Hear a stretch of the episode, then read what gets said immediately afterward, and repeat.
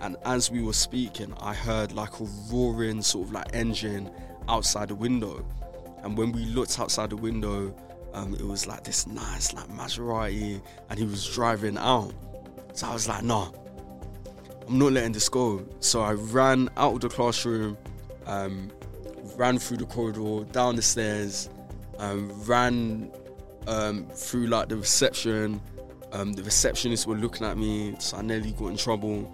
Ran outside, and then he was sort of like leaving, and I jumped in front of his car.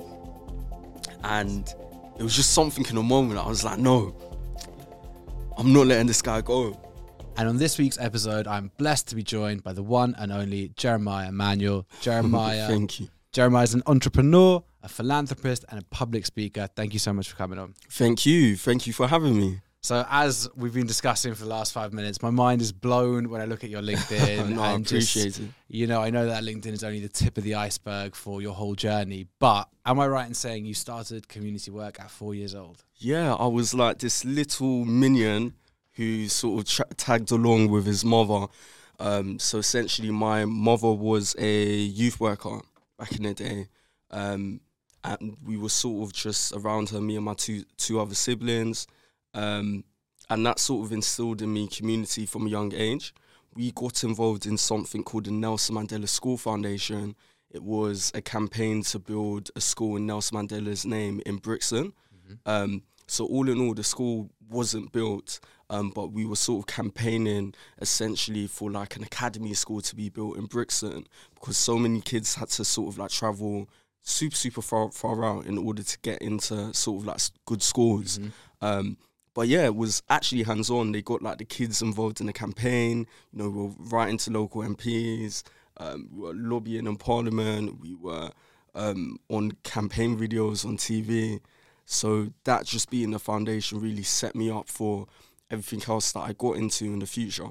Wow, I mean it's incredible. And I think one of the things which like really amazes me about your journey from what I understand is you know, for a lot of entrepreneurs, they start with, well, I love building things, like making things happen, and that's the starting point. Yeah. And I think in later life they discover purpose and, and you know what, what they feel their calling might be. Yeah. But to me it seems like it was actually the other way around. Like, you know, you found your calling, you found that passion. But at that age, you know, we're all, all children are narcissists, right? Everything's about us and everything's about me. That's that's the reality of being a child, right? So how come that that landed so much with you? How come that stayed with you throughout? I think my brain was wired to helping other people. Um, so again, in terms of purpose, and in, i even if I was to ask myself, what is my purpose? I believe my purpose is to help people around me, to help the world around me. And it was something my mom always used to say to me, you know, help other people, whether or not they're more or less fortunate than yourself. Um, you know, growing up, I wasn't privileged. I, I didn't come from um, a two parent household. Um, my, my father passed away when I was quite young, um, and we sort of lived within poverty. Like, literally, my family was a term that is called hidden homeless. So, between the age of about four till I was about 11 or 12, I had moved um, about seven different times. Wow. So so I didn't even have a permanent place. So as a kid, I'm thinking I'm the most privileged person in the world. Like I've just moved into another house within six months. This house is a bit bigger than the other one. We moved to another one. Oh, we're in a new area. Um, but I was super desensitized to what exactly was going on, and I feel what got me and my family through that period um, is how courageous I would say my mom was that you know we were facing such a situation, but she never um, you know gave up. She always had a smile, and she was always about helping other people. And I'm sure you know along the years, all of the people that my mom has maybe impacted, um, some of them probably didn't even know what our family was sort of going through at the time. Mm. Yeah, I mean that's incredible, and I, you know, I, I think uh, again, you know, to have that level of awareness as a kid is is unbelievable, and I think, you know, it's um, for for many people in life, like it's okay. Well, actually, how can I help myself first, and, and that's got to be the priority, and then once I've sorted myself out, then I'm going to get to other people. Um, and is that something which, again, you know, even in those tough moments, that that's just always been your way of thinking about things? Yeah, a million percent. I think it definitely has its pros and cons. Um, you know, at times, you know, I forgot to sort of like prioritize myself. Mm. I think now where I'm currently at within life, um, I definitely put myself first, um, both in my um, physical health, my mental health, my spiritual health. Like, um, I've just felt that it's super, super important. Um, I maybe didn't see it back then, Mhm. um, but at least you know, moving forward, I, I sort of have that understanding now. But um, I'm grateful. Um, you know, I've had some incredible experiences. I've met so many people. like, I've met so many, so many people. Like I often bump into people I might not recognize them, Mhm. and then they remind me of something from years ago, even more than ten years ago. Um, so I guess that's part of the pros. Um, but yeah, helping people is super important. Um, but I feel at times, in order to be in the best position to help other people, you need to be in the best position for Mm. yourself. Mm, super interesting, and I think what you're alluding to with that mind, body, and soul health as well, I think is so important. And Yeah. the more and more I get to know people and see people who have had amazing impact, it's clear that they have to carve out that that level of um, you know respect for keeping all of that. One one million percent, totally, totally. Um, super interesting to hear that you, you know, mentioned uh, sort of spiritual health there. What does that that spiritual journey look like for you? Because for a lot of people, and for myself included, it was almost like spiritual awakening had to come before trying to help others. Like that was a big part of it is realizing, you know, helping others. Because I'm not going to claim to have been that person from day one Yeah. at all. Um, how how did that look for you? Um, so I grew up in a Christian household. Um, however, when I really came to terms with it, I had to sort of like question, you know, my relationship with it all. Um, so like right now, I'm in the middle of something called 75 Hard. Oh yeah, um, yeah. okay. I'm sure you've heard of Yeah. it. Literally one indoor workout, one outdoor workout. Um, no junk food, um, no cheat meals, no alcohol. Um, you had to read read ten pages of a self development book. How many days in are you right Um, I'm day thirty. Okay, Um, okay. So so I literally didn't tell anyone just in case you know I failed and I had to start from the beginning. But part of it, um, I actually decided to just um, read the Bible nice. because even though you know I grew up within that sort of household, I actually realized like what do I actually know? Mm, like I've I've never read the Bible in that way. Um, so I think for me, whether someone um, like religion, I, I sort of don't go into it a lot with a lot of people. I believe everyone can have their own beliefs. sure. Um, but at the end of the day, for me, it was like this is something I've been around for my whole entire life. Let me actually delve into it a bit more. Mhm. I think beyond that, sort of just meditation, Mhm. um, making sure that I'm in a quiet space. And I think what's super important is sort of projecting where you want to go into the future. I think I'd done it a lot when I was a lot younger. I would sort of like write down ideas and do all of that, and I sort of lost it along the way. Um, now I sort of make sure I write everything down, not on a laptop or a phone.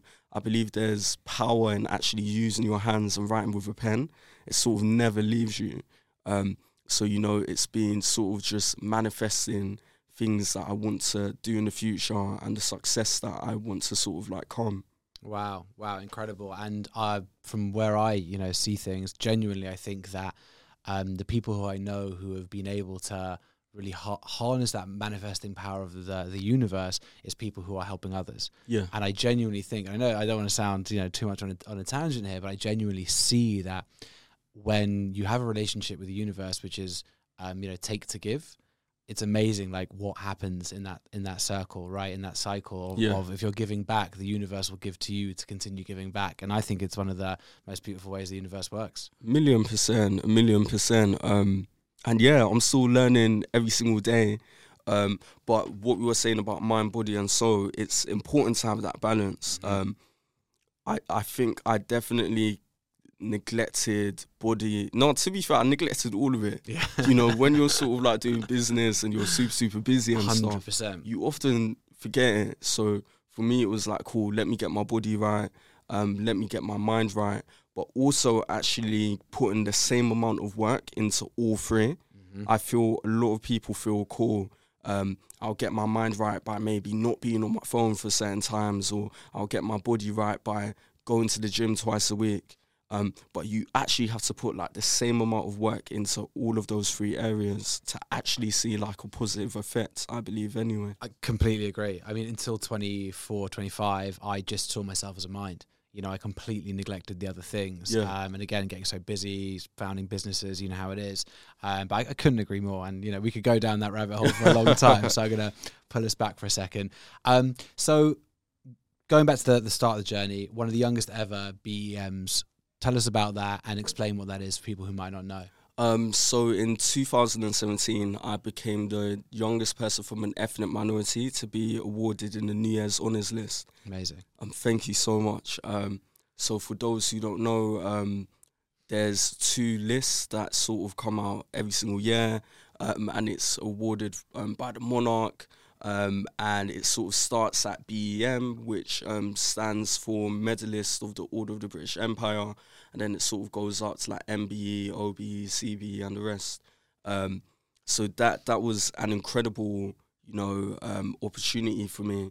Um, there was a lot of debates around it, and you know the connotations Mhm. of the, the empire and stuff like that. But the way I really saw it, you know, I, I remember I was in I was in studio with Tinie Tempah. He's Mhm. like a really close mentor of mine and someone who's like supported everything that I do.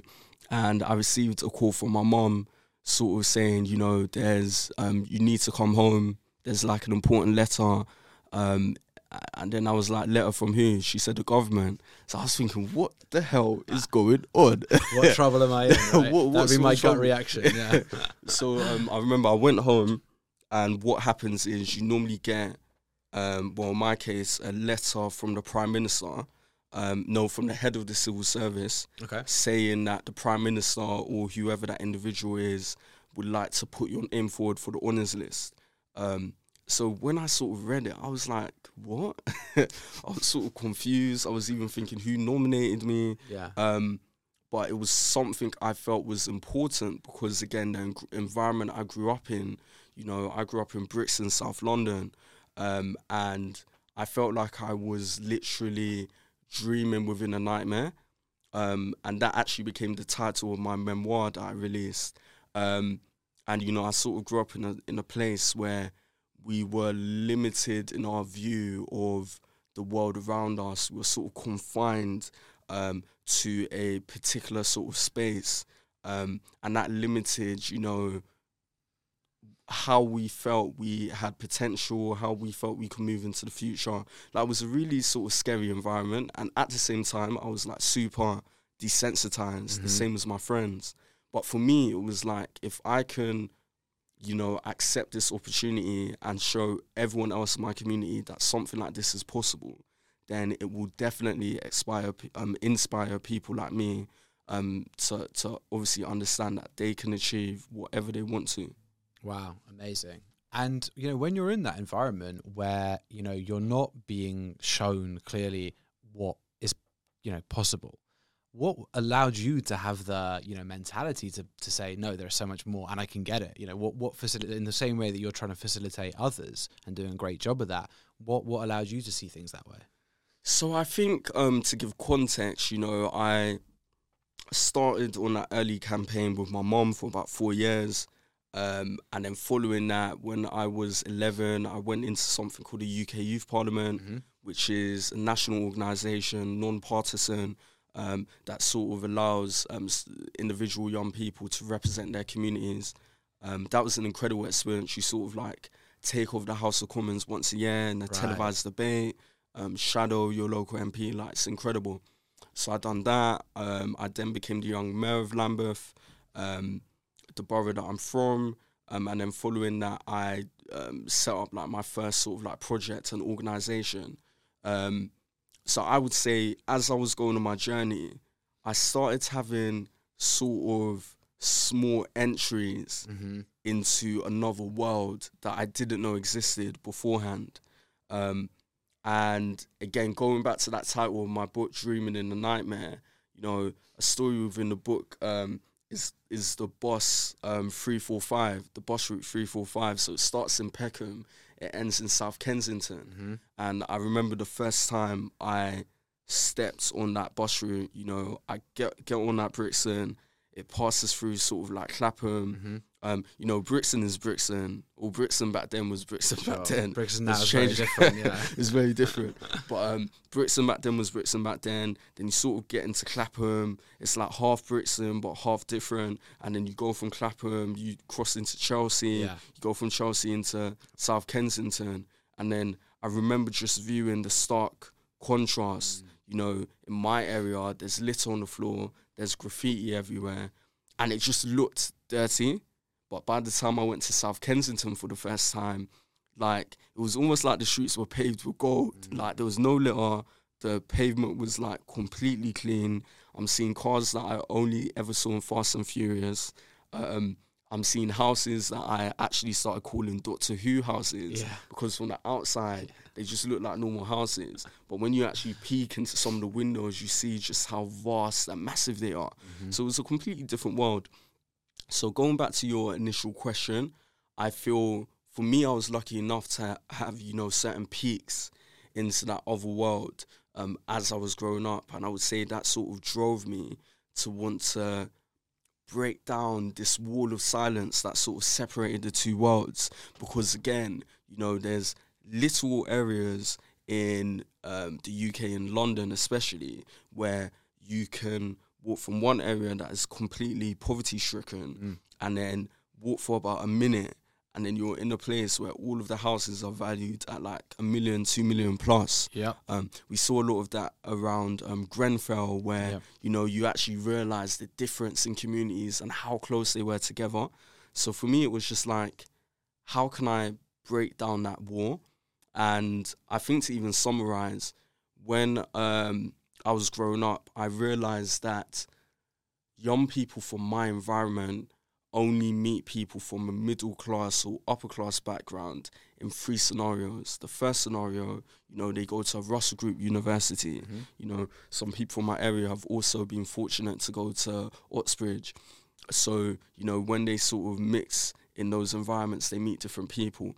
The second is, you know, some go uni or they don't, but they end up in the city or they end up in sort of like a professional um, sort of like role.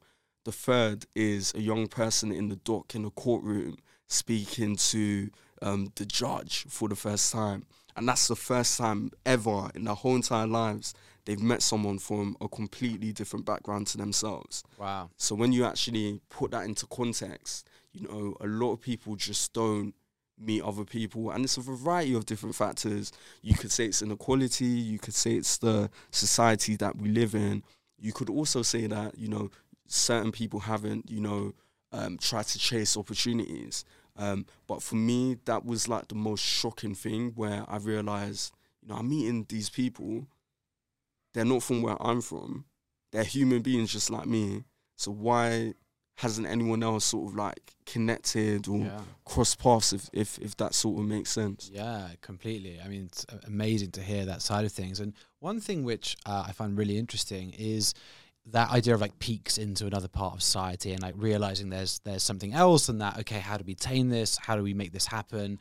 And I think obviously now with social media the way it is, obviously I think people from lots of different backgrounds see a different part of life than what they would traditionally have been exposed to on their front door for many many people especially with you know Instagram TikTok all these things showing the most lavish and like the most luxurious lifestyles which a lot of people would argue isn't even reality. But with most peaks into that part of society now happening through social where there are lots of shortcuts given to people and sometimes you know riskier ways of trying to make money and do those things how do you um want how do you think people are able to avoid going down the path of trying to get you know shortcuts and and go down the the best and most healthy most productive way to get those things So to be fair, social media doesn't really help, does it? mm. um, you know, there's so many things that people see um, that make them feel it's easy to sort of get there in life. You've got gurus saying, you know, do this. Um, I'm going to give you my life that I currently have. Like, it just doesn't help. Um, I think it's important to understand that hard work is needed in order to get to a particular place in life. Um, but the way I see it is even sort of like working smarter. I think that's super important to sort of recognize. Um, but again, on my journey, if I'm relating it to myself, um, I think I had to realize that I couldn't just sit and wait for opportunities to be presented to me. Um, and I feel there's sort of a conception that at times there may be a lack of opportunities. And sometimes I think that's correct. You know, growing up where I grew up, you know, there were certain opportunities that my friends that went to Eton or they went to Harrow, there's definitely opportunities they received that I never received. But at the same time, if you don't put yourself in a place um, that actually enables you to be presented to these opportunities, mm-hmm. then opportunities will never come. Um, and relating it back to what anyone may be doing, you know, I come a lot of um, across a lot of people that say they want to get into public speaking, they want to get into entrepreneurship, um, but I haven't seen anything on that social media. Um, around them working within that area like there's nothing about you doing it online you know there's easy steps that you can take um, to actually get to the positions that you want to get into but if that's not being seen mm-hmm. then how can you expect for there to be any opportunities, if that sort of makes sense. Yeah, completely. You got to put yourself out there in order for things to come to you. You know, Million it's the, percent. A tree falling in the woods. Yeah, right? yeah, no yeah. one's around. Um, super interesting. And um, you mentioned your book earlier, Dreaming a Nightmare. Um, was super interesting reading a bit and listening a bit about your, um, you know, your journey of, of writing that book, and, and obviously that being a difficult process. Yeah. Um, talk us through that a little bit because I think it's such a brave thing at a young age to be able to say, "I'm going to put everything out there in this way." Obviously, in the you know hope of helping people and showing other people what's possible. But just take us through that process. So, um, taking it a couple of years back, I remember saying to a careers advisor that I wanted to become an author. Um, and I was told, Jeremiah, don't be too overambitious. And I remember hearing that and even thinking back to that. And not saying that necessarily instilled a fire in me to want to become an author, um, but it was almost just something that solidified the fact that, you know, growing up where I grew up, you know, if you had certain aspirations, it was just um, seen as impossible. It's sort of seen as don't even bother. It's not gonna happen. Um, so that was the sort of foundation that I came from. But um, I think the reason the book was super important for me, um, I remember so during my gap year, I worked at an incredible organization called Big Change, um, and I worked w- within the Virgin Group for about a year. Um, and whilst I was there, you know, I was around the table with a couple of friends and colleagues, and we were talking about stop and search mm-hmm. because it was super topical in the news at that time. It's always super topical, like every every year or every couple of years. So I'm there, literally sharing my experiences, saying, you know, I've been stopped and searched this many times. Um, it's humiliating. Um, I I sort of mention the way that I feel.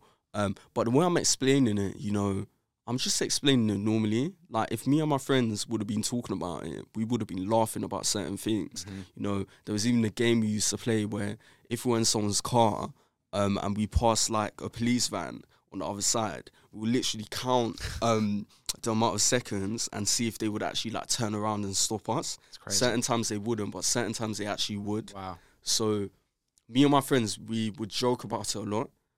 But around the table when I'm speaking about it, no one's like laughing or like smiling or like everyone's looking at me in a certain way and I'm thinking, did I say something? Like, did I offend you? So I remember I shared an example of um, a period of time. I think I was in 10 Downing Street receiving an award from the Prime Minister called the Point, Points of Light Award. I think I received it when I was like 15. Um, and we had a reception. We switched um, on the Christmas nights in Downing Street. Um, so I'm there with like David Cameron, MPs, decision makers. A couple of days later, I'm in Brixton. Um, I I get put in the back of a police van because again I fit a description. Then I've got like half um, like strip search. Wow. So I remember like sharing that, but everyone's like, "What? Like what the hell?" Like that's not right. So I think at that moment for me, I realized two things. Number one, I was so desensitized.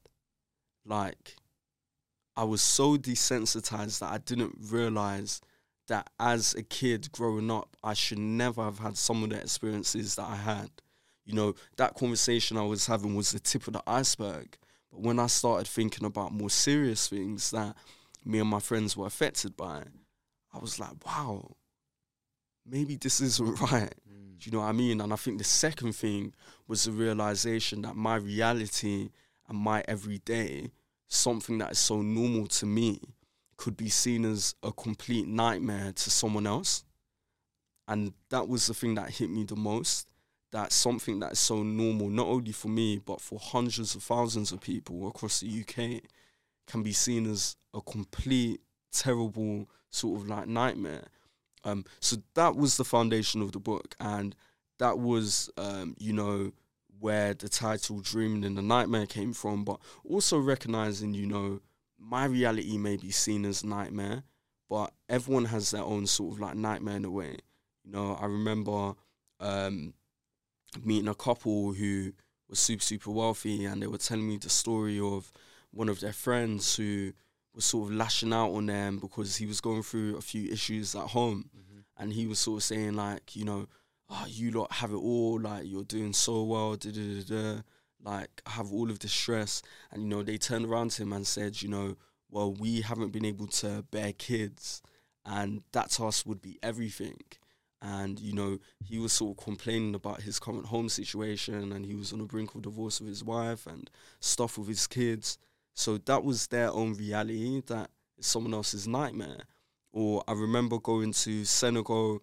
Um, I work work with an incredible organization called to.org. Um, and you know we went over there. We went to like loads of different community projects and charities. And on one of the days of the trip, um, I didn't actually go down, but some of the people on the trip went down to like almost like a landfill and you know you're seeing all of this plastic from the west. You're picking it up. You're seeing something that's made in the UK in in a landfill in Senegal. Like it's Yeah. just crazy. Um, but then you had a mother with her like nine month old baby on her back carrying her around picking up recycled materials to go and upcycle to make some money. That was her reality. She had a smile on her face but to anyone else, including myself, you know, maybe I've been through what I've been through, but that to me is a complete nightmare. So I think for me, it was just saying, you know, not saying that growing up in Britain was a nightmare, not saying that certain environments are a nightmare, but it's more the realization that anyone's reality could be seen as a complete nightmare to someone else. Wow, wow, what an incredible story! And um, thank you so much for sharing that. No worries. I mean, it's uh, it's so it's so interesting to hear that. I think um, you know one of the things that uh, really makes me think about is it's why it's so important that we all see each other as human beings and and have empathy for each other. Because even though relatively or comparatively, actually, someone you know, if you're going to weigh things up, is in a you know a, a safer environment, better environment, however you want to term it, but you know to live is suffering right um, and everyone's going through that own journey and, and you know everyone's going through things that they're really really struggling with and um, you know amazing to hear the perspective that you've got and you know traveling and seeing um, that in such like like drastic terms you Mm. know the, the the difference there and in terms of that process of like unpacking all the things that you'd been through was that a therapeutic process of writing the book Yeah, it was it was really traumatic at times. Mm. Um, and I, I've shared that a lot in a lot of interviews Yeah. because you're sort of uncovering a lot of stuff that has been buried um, in your heart, in your mind. Um, you know, you're thinking back, and there were so many things I even forgot about. But I had to, you know, I, I had to say to myself, I'm writing a memoir. You know, this is about my life. Let me think back to everything that I've been through. But I started uncovering so much. I think another part of it for me that was super interesting was that I felt like I got to know my mom for the first time. And I feel it's something people take for granted. It's like you have to almost ask yourself, do you really know that person, even though you're close to them? it's interesting So I remember sitting down with my mum um, in one of the chapters called Home and um, learning about her reasons for coming over to the UK. She was like a highly qualified lawyer. Um, she came from middle class background. Um, when she was growing up, she her family had a, dri- a, a driver. Um, she went to private school in Nigeria, but her reasoning for actually moving to the UK was more because she had gone through a traumatic experience that I had no clue. Um, um, I had no clue that ever happened to her. But she went through a really traumatic experience and felt she had to leave to go somewhere new. And she came over to the UK.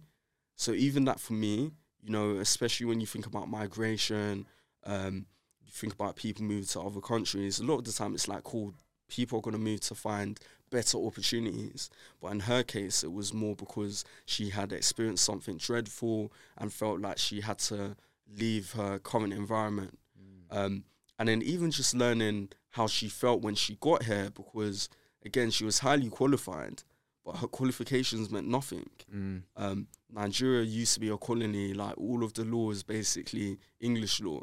Um, but it wasn't a thing where she could literally just convert that and continue her practice. Really, even though it's the same law. Yeah, pretty wow. much like um like like literally pretty much. Obviously different countries, so sure. it's like slightly different. But again, um, you know, she's had to come and then basically start from scratch. Um, so even just delving into that, I think for me, um, not only did I recognize her resilience and just how hard she worked, but I felt I truly got to actually know who she was for the first time in my life, 19 years after she gave birth to me. Um, so yeah, that was incredible. But yeah, there was a lot of trauma.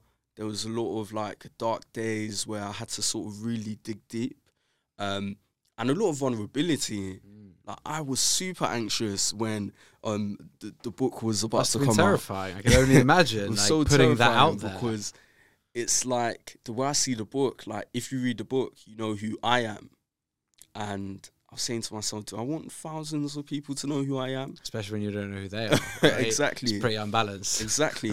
because I was totally unfiltered. Yeah. Um, I was very vulnerable. Um, I really opened up about a lot. Um, so yeah, it, a lot to dig into, and and it was a very sort of like deep period of time. At what point did you feel validated that it was the right thing to release? Being like, okay, because at that point it feels like a risk, right? Like, am I gonna you know harm opportunity by by talking about some of these things. Yeah. Was there ever a point actually where i got to it was like okay that was the right thing to do? Definitely. I think the reaction mm-hmm. of the book um, you know i had people that had never read a book in their lives sort of saying you know i picked up the book. Some of them to be fair said you know i don't read but i got the audio book. But you know it, it was just seeing the reaction and the impact that it had. And i think it was important because it wasn't my story alone. Um, you know, so many people could actually relate to a lot of the things that I was talking about. Um, so I think for me, when I knew, you know, this was the right thing to do, was really seeing the reaction, really seeing the impact, and um, receiving like all of the messages, um, and just seeing how it literally impacted so many lives around me. Amazing, amazing. Okay, so when I looked, as I said to you before, I looked at your LinkedIn. It's like just blows me away, honestly. Uh, and see some incredible names in there, people that you've worked with. See Richard Branson's name, see Bill Gates' name. I mean, tell us about some of those experiences and what did you learn there? Yeah, so I've had some incredible experiences um, along the way. I've met some incredible people. Um, as mentioned earlier, I was a youth ambassador at an amazing, incredible charity called Big Change um, which was founded by Sam and Holly Branson, um, and it's all around education. Um, you know, when I first got involved, it was all around, you know, how can we get young people to not just study for exams, but to actually thrive in education. And um, that was super important to me because I felt growing up that I never had sort of like a curriculum that prepared me for life. Um, but yeah, during that experience, um, I went on incredible journeys. Um, I, I, I participated in something called the Virgin Strive Challenge, um, a super like sort of like endurance sort of like event. Um, what is it? Um, so essentially, to raise money for big change, you know, um, a group of incredible individuals come together and go away, um, and they participate in a number of different activities, from cycling to hiking to kayaking. Um, in in certain strive challenges, there's there's been swimming, but it, it's it's sort of there to like push you to your limit. Um, so the first one I went on was in Morocco. Um, I was really saddened about everything that happened in Morocco recently, um, because I, I felt like I connected with the place in such an amazing way. And you know, um, even when everything happened, I felt that I had to make some sort of response. And we're working with a few charities at the moment. Um, but yeah, we essentially um, done like a crazy like walk and went through the Atlas Mountains. Wow, Um, incredible! Sounds amazing. And yeah, an incredible group of people. You know, you had Richard, and then you've got Sara Blakely, you've got Simon Sinek. Um, we were around some incredible people.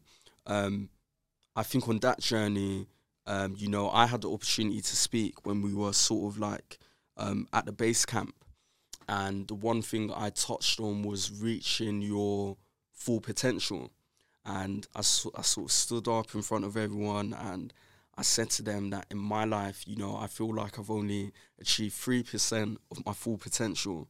Hopefully, it's a little bit more than that now, but, um, you know, 19 year old Jeremiah, I've achieved 3%. And I sort of said to everyone in the room, you know, you've in, in, uh, achieved incredible feats, but you haven't necessarily reached your full potential.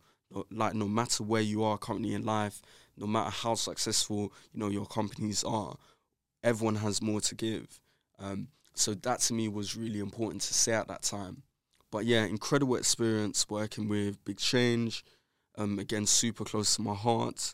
Um, I've I've worked closely with the Gates Foundation as a goalkeeper and ambassador on a program called Goalkeepers, um, and that's incredible. Just doing a lot of work around uh, sustainable development goals, um, and that's been incredible. Um, and yeah, like I I've sort of learned to, alongside my entrepreneurship, to also think about charity, hmm and I think it's super important. Um, and for me, I just can't function if something I'm working on doesn't include helping other people. Like I just can't, or helping the planet. Um, so for me, you know, I've been fortunate enough through actually living life that way that I've met some incredible, highly accomplished people. Um, and a lot of people always say to me, "Oh my God, like I see you with this person or that person." But the number one thing that I've learned is, you know, um, everyone's like a human being, and I feel sometimes in celebrity culture or um, fame culture, whatever you want to call it, um, sometimes we believe some of those individuals are superhuman. Um, but the one thing I've I've learned around being around certain individuals is they're just like you and me. Like they're normal people. They have a normal life. They have a normal family. Um, and you know, don't feel that people are sort of like out of reach, and they're like just totally not in reach of whatever you're doing. Like that whole two degrees of separation thing. Um, I remember how I got involved in the Gates Foundation was through something that I'd done seven years before. Okay. But someone who was working with them remembered me um, and sort of got me to come along to a focus group they were doing with some activists and some um, entrepreneurs. Um, and then I was invited to go to New York um, to, um, to attend goalkeepers and um, have like a private dinner with um, Bill that was like hosted by Mike Bloomberg. But there was just crazy people around the table. That's a pretty crazy sentence to be able to say. yeah, yeah.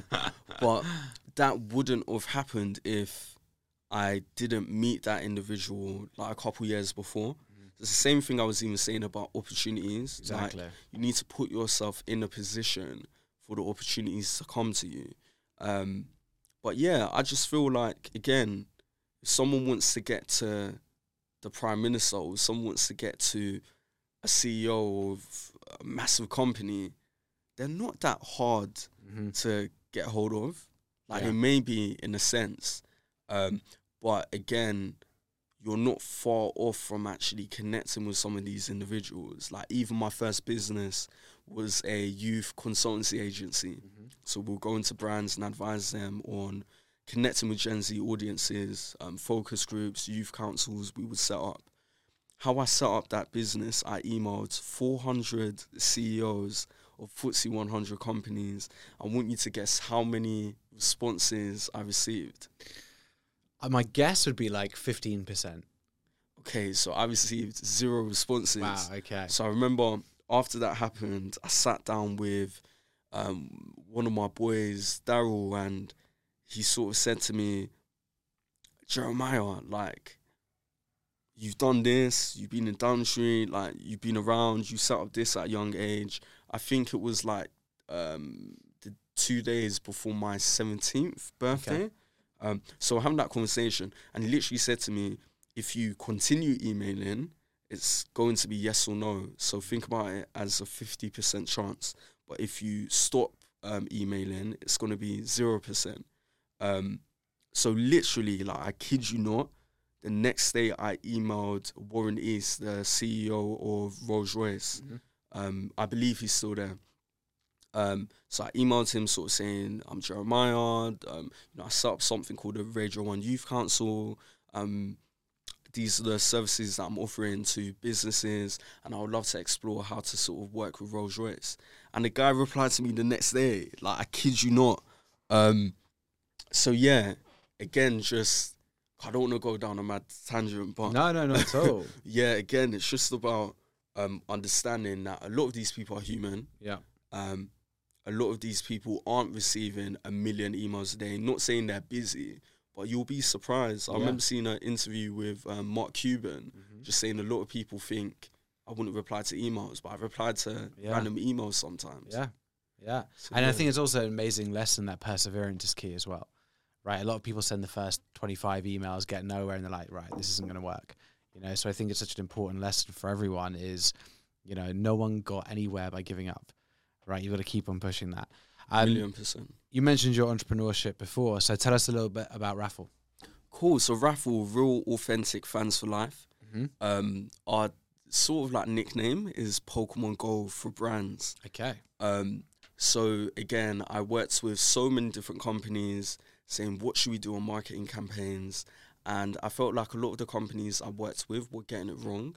Um, you know, you've got social media marketing, um, and there's super low engagement rates.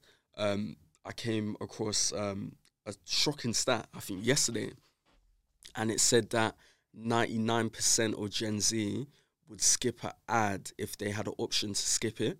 Mm-hmm. And I was like, what? 99%? Um, so it's like social media doesn't necessarily always work or have that impact. You know, there's something called influencer fatigue. Um, out of home is super like difficult to track. You know, you can say this amount of people are gonna pass this billboard every day, but how many of them actually interact with it? Mm-hmm. um, and like stuff like radio and TV, it's all the same. There's a massive decline. So I wanted to create something that I've called sort of like gamified marketing, and I wanted to find a way to extend these campaigns but bring them to life in the real world. Mm-hmm. Um, so I thought augmented reality, a tool that is actively out there. Um, it's had its hype. Certain people might say it's died down. You saw the whole metaverse thing. Once Apple released their that headwear, though, that's going to yeah, change yeah. drastically. People started talking ab- uh, about it again. Um, but for me, it was how can I actually extend the campaigns and bring them to life in the real, real world? And what actually brought all of my thinking together was drop culture. Mhm. So you look at brands like Supreme, who created this crazy sort of fan culture in which you know they've created scarcity in order to you know sort of artificially create demand. Um, and then you've got brands like Corteiz, which Mhm. I'm sure you're familiar with, and you see what Clint is sort of doing. And I sort of said, you know, this is all experiential marketing. I want to create a tech platform that can embody this and that can sort of extend all of these campaigns.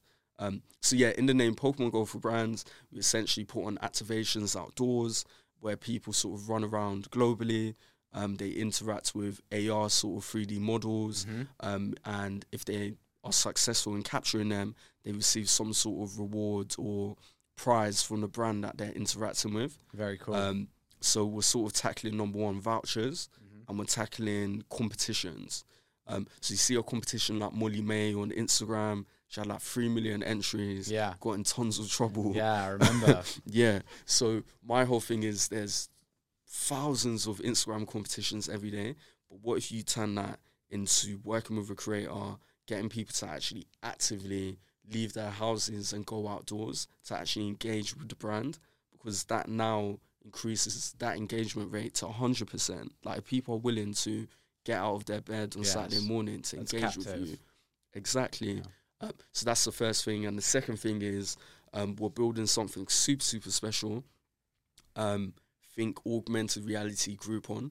Um, but essentially, we are working with retailers to figure out how people can sort of redeem rewards um, and sort of like take them in store to sort of redeem. So rather than the one-off activations, um, let's say I don't know Arsenal FC, we're gonna give away signed jerseys or hospitality tickets. So rather than doing like the odd activation, we sort of want to create an environment where every day, as people are navigating, um, they can sort of interact with brands, redeem vouchers, go to the till, sort of like scan your barcode and receive discounts and stuff. Very cool. I'm So, super yeah, excited to see that. Yeah, Thank you, amazing. thank and are you, you. doing that as a solo founder? You got a co-founder on that? Um, solo, solo. How are you Um, finding that journey? Um, it's been interesting. Um, but I have like an amazing team Mhm. around us. Um, my co-founder that was involved had to step back due to like unforeseen like family circumstances. These things I know, yeah, it was a bit unfortunate, but um, yeah, it's been an incredible journey so far. You know, we're still early, um, but again, we've gained a lot of traction. Um, just because, again, the whole opportunity thing, meeting people in the past, um, making sure that what I'm doing now aligns with what they're doing. Mm-hmm. Um, but yeah, we're looking to launch in Q1 next year. But sort of between now and then, we'll be doing like f- loads of fun and and cool sort of like activations. So Amazing. I'm excited to see it.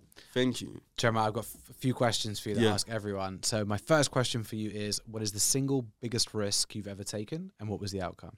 Okay, so seeing as we're sort of in the city, um, I think I can like like his office is sort of behind there, but essentially, I was um sitting in the back of a classroom in college, and a guy walked in with the assistant principal. It was like an empty classroom, just me and like my two like favorite teachers, um, Miss Borland and Miss Henry. Like I, I didn't even study their subject, but they would always like give me space and stuff. Like incredible woman. Um, so yeah, a guy walked in with the assistant head teacher, and um, he was looking trim, nice suit.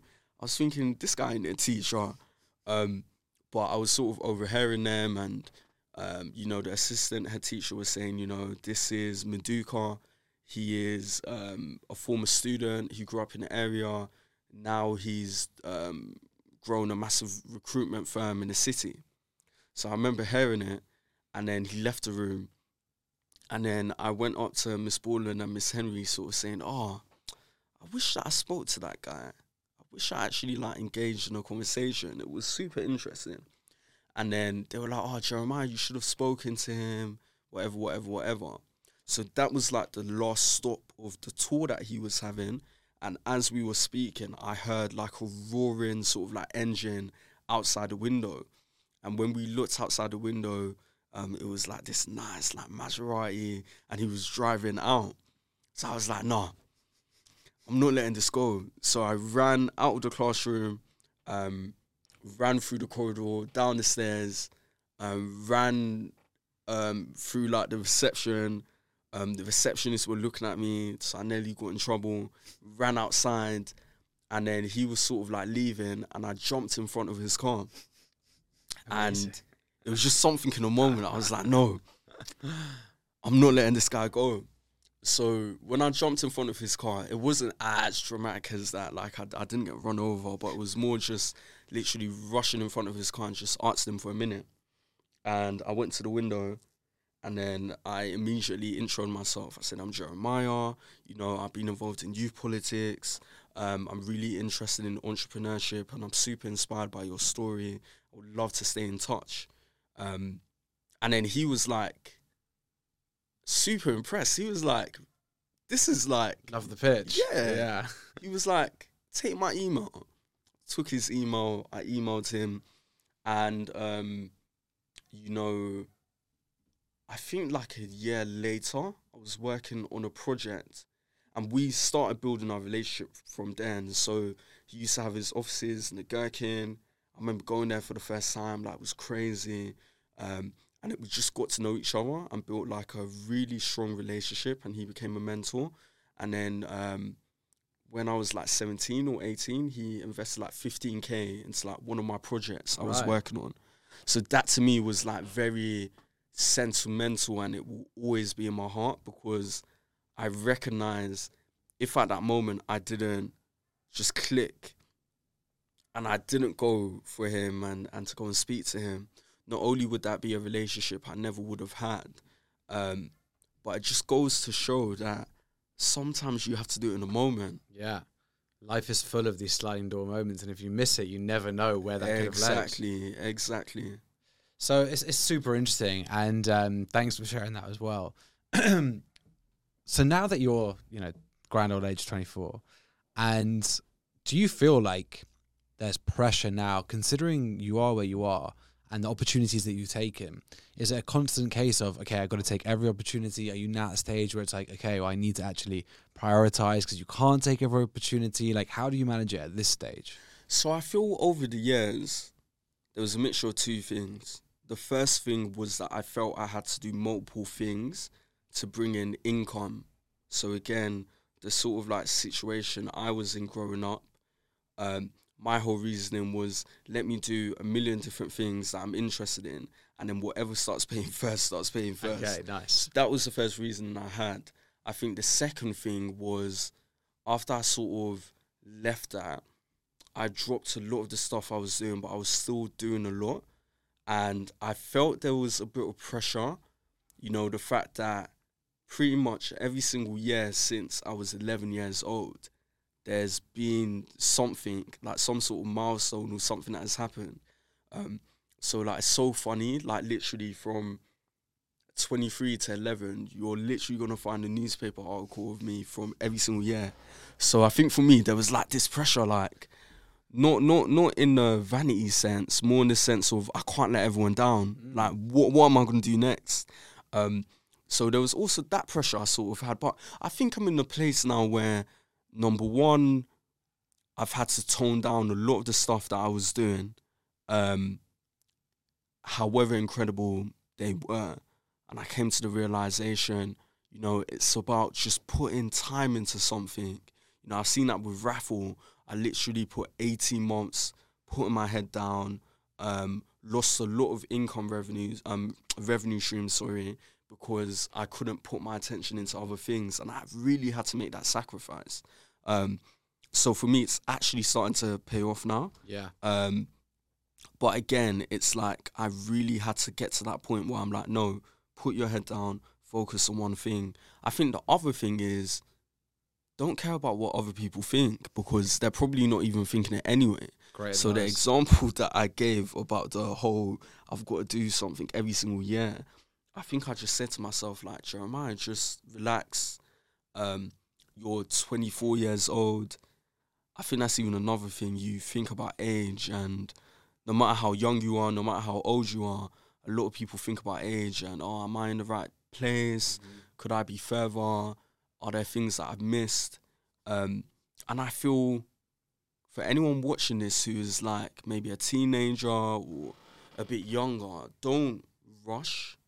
Don't feel like you have to rush. And maybe, you know, your example of Instagram earlier was a bit of me. Like, I've never been a materialistic guy. I've never really cared about having particular things. But I maybe cared about being a being in a particular position. Um, but again, you know, you need to lay the foundations. You actually need to build towards it. You need to work hard. And I think I'm at a point where I've super, super realized it. So yeah, I've sort of like slowed down. I don't feel pressure. And I've this is the best space that I've ever been in in my whole entire life. And it goes back to the mind, body, and soul stuff. Mhm. It goes back to the remaining focused. Um, and it goes back to again not caring about other opinions a lot of the times when we think about what other people are thinking of they're probably not even thinking it in the first place and even if they are don't bother like you don't need to get validation from anyone apart from yourself It's incredible advice, and you're right. Everyone's so bogged down in what they're worried about for themselves. Like it's even if people are thinking something about you, it's a fleeting moment, right? Yeah. And we shouldn't be living our lives based on trying to live up to an expectation that may or may not exist on us. But it's tough, right? It is tough. Yeah. My next question for you is what are you proudest of? And that's going to be a difficult question for you. Um, I think the the thing that was an important moment for me was um when Richard Branson basically like surprised my mom on FaceTime. Sorry, sorry, sorry. All good. Richard Branson basically surprised my mom on um, FaceTime. So, to give context, as I was growing up, um, similar to a lot of people from like a West African household, I would say, my mom would literally use so many people as examples. So it could be the pastor's daughter, it could be the cousin who just graduated, it could be oh this person's getting married, or um, yeah this guy um, is now doing his masters. So my mom would always give examples, but one of the examples she would touch on a lot was like Richard Branson. She was like, look at Richard Branson, look at what he's been able to do with Virgin, you know.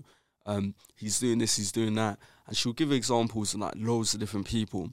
So she was obviously aware um, around some of the work I was doing. Um, but I just thought, as a kind gesture, what if I FaceTime her and then Richard's on the phone? So yeah, we made it happen.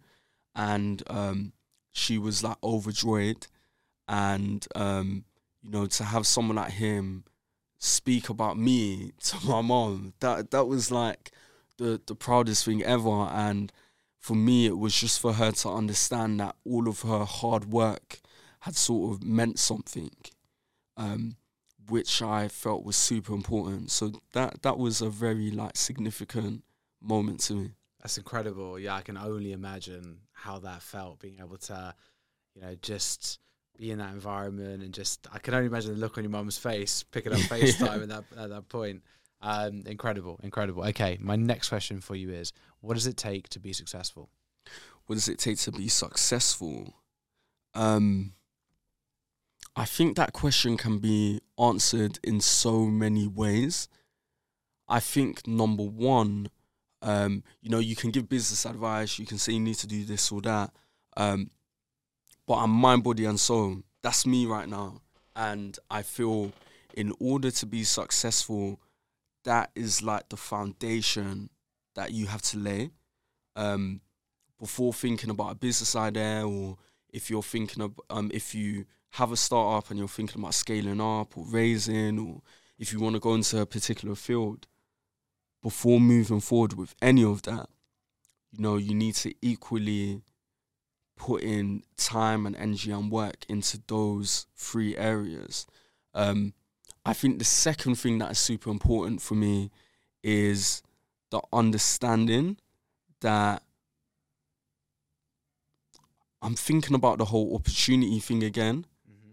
where it's like you can't just wait, you can't just sit here and hope for the best.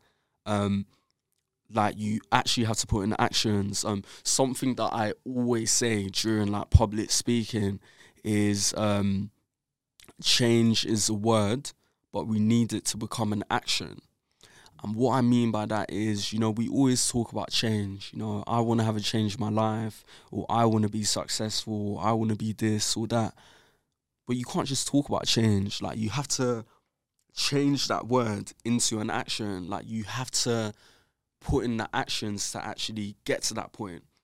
And one thing I say to, like, I had a conversation yesterday with a young person that I mentor, and he said, you know, I'm I'm feeling a bit lost, and I said to him, number one, I've been in that place so many different times, but number two, let's lay everything out on the table. So we laid everything out on the table, and then I essentially said to him, you know, before saying there's no opportunities out there, or before saying it's hard and that you can't be successful, you truly within yourself you have to feel and you have to know that you have exhausted every single route possible to get into where you need to get to.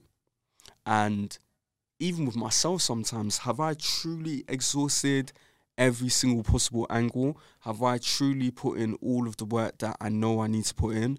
A lot of the time, I haven't.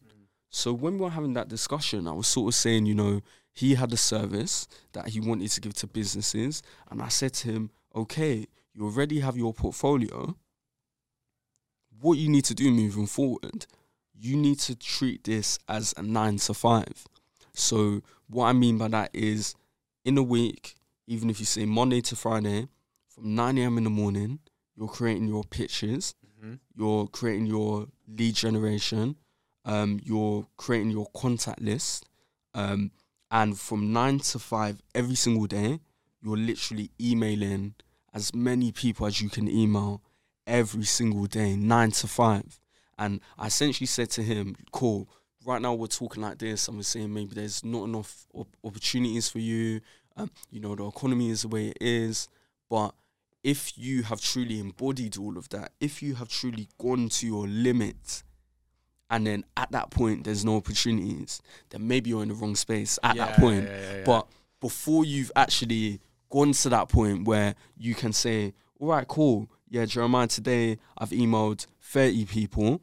Um, I've reviewed all of these TikTok accounts. I feel I can do better. So I've created this short form content to pitch until you've truly exhausted every single angle. You cannot expect, you cannot expect there not to be opportunities. So again, to be truly successful, for anyone that wants to be successful, you have to give it your all. If that means you need to put your head down for six months, for 12 months, if that means you have to sacrifice certain things to put time into what you truly believe in, you have to make sure that you have truly given it your all until you're exhausted, until you feel like you can't even do any more. Um, and with that resilience, um, you will definitely become a success. It's incredible advice. And I think one of the really important things there, which I take from what you're saying, is you've also got to learn to not have fear of rejection Yeah. because you're going to get rejected A million lot, percent, a million percent. Re- rem- remember what I said? 40 emails. Mhm. I didn't get a single response. Um, rejection will happen, and at the end of the day, what I say is business is business. Like, never take business take personal. right? And like, don't get me wrong. There's actually been times I took business personal in the past, and it's just like, nah, like, just move on to the next thing. Yeah. If anything, the people you're pitching to are the ones that are missing out. So, if there's rejection, next swing, next swing, next swing, next swing, next thing. hmm And I think it's also such great advice because I see with a lot of founders, especially in the tech space, for example, is they'll want to do that head down 18 months just building the product because they actually have that fear of saying, well, what if no one likes it? What if people don't Mm, respond? mm. And, you know, you should start putting it out there, trying to make opportunities happen day one. Day like even one. before the product's ready, start lining things day up, right? one, even if you can get a landing page up, Yeah. Um, even if you create a social media page and, and you're just putting out content to see what um to see how people react. Um, but yeah, it's the same for founders. Um, like I've learned a lot in this journey because again, I've had businesses in the past, Mhm. but I wouldn't call myself a founder in the way that people talk about founders. Like this is the first time that number one I've gone into a space that um, was kind of new to me um, in in terms of tech, um, and secondly, just understanding. Yeah, the, the the little things matter. So exactly what you just said, like I think I had to get to a point where rather than just building things and assuming things, I had to actually start building it alongside my potential clients. Mhm. So it's just little things like that that are super, super important. Yeah, 100%. All right, my last question for you is 15 year old Jeremiah walks in the room right now. What are you going to tell him? This is always a tough one. Um, and I feel my, my my answer changes every time I answer this um, question. To my 15 year old self, I would say live a little more. Um, the one thing that I do regret, and I think we sort of touched on it, I can't remember if it was before we started or after, but I'll, I'll recap it. But essentially, um, the number one thing for me is as I wanted to help so many other people, I didn't think about myself. And because of circum- circumstances at home, because of circumstances within my environment, and because of circumstances around all of the work that I was doing back then when I was young, I didn't necessarily have that teenagehood or that childhood that I I really wanted. I, f- I felt like I skipped a couple of chapters, um, if that makes sense. So to to my 15 year old self, you know, a lot of the time you could say, yeah, work harder, find more opportunities, do this, do that. But I think it's really important to live a little, like take in the world around you when you're that age, um, and as you're growing older. Um, and I feel, you know, this whole mindset that a lot of people have, you know, everything's segment segmented into blocks. You know, you got your education, um, you got secondary school, college, go to university if you want to go to university. Go and get a job after university if you want to get a university. Um, if you want to get a job after university, um, and to my 15 year old self, I would, I would say just don't involve yourself in that process. Just do what you feel is right and live a little um, because these years are precious um, and you will never get them back. Um, so live for yourself and little um, live a little bit more. Love that. Thank you so much. Jeremiah, where can people find you? Um, you can find me at JE1BC on Instagram, the same on Twitter, I believe the same on TikTok, um, the same on LinkedIn, I think. Um, and you can find out about RAFFL at Raffle World um, or www.raffleworld.com. And RAFFL is spelt R A F F L, so Raffle without an E. Amazing. We'll also have the links below. Perfect, well. perfect. Thank you so much for coming on. Really appreciate really it. appreciate it. Thank you for having me. Thanks for watching the episode. And if you haven't subscribed, please hit subscribe below so that you can support the podcast and we can keep on bringing you amazing new guests. If you want to see the other amazing episodes in this podcast, click into our series section. As ever, if there are any other guests or topics you want us to explore, just let me know in the comments and we'll do our best to bring someone in.